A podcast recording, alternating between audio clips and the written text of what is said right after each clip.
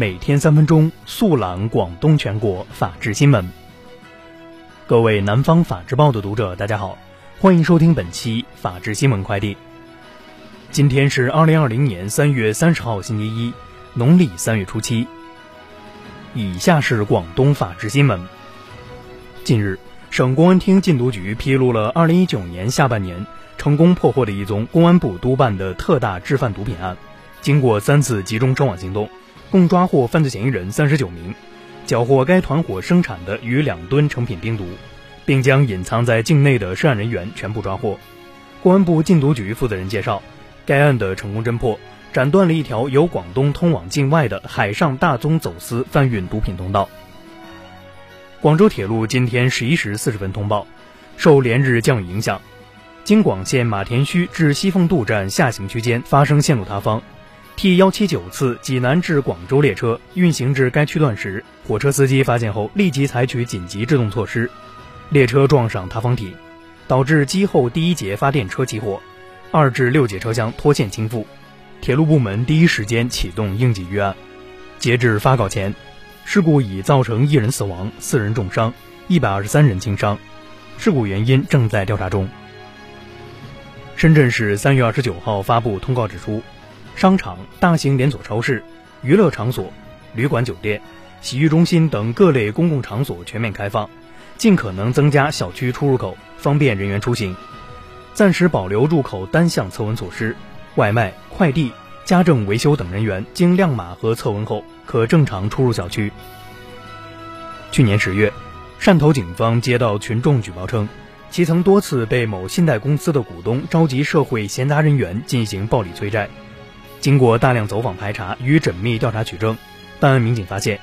有几名男子多次采取了非法滞留、恐吓、威胁、殴打等暴力方式进行催债，涉嫌寻衅滋事。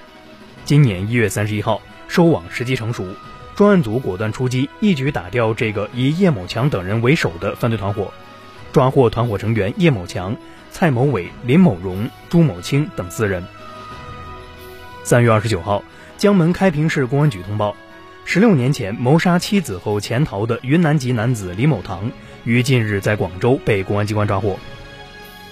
以下是全国法制新闻。三月二十九号，国务院联防联控机制新闻发布会通报，三月二十八号，国内现有确诊病例降至三千例以下，本土疫情传播已基本阻断，累计报告境外输入确诊病例六百九十三例，来自四十二个国家。引起新一轮传播扩散的可能性依然较大。全国学生资助管理中心发出预警信息：近日有地方反映，